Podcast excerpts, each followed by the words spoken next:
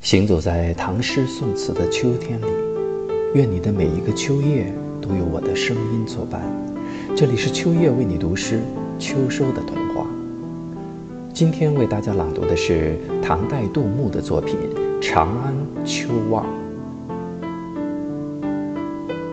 楼倚双树外，径天无一毫。南山与秋色。气势两相高。国庆假期的四天雨，给游览京城的人添了很多的无奈。其实，生活中怎么可能处处都是阳光？春夏秋冬，风云雨雪，日月交替，是大自然无私的馈赠。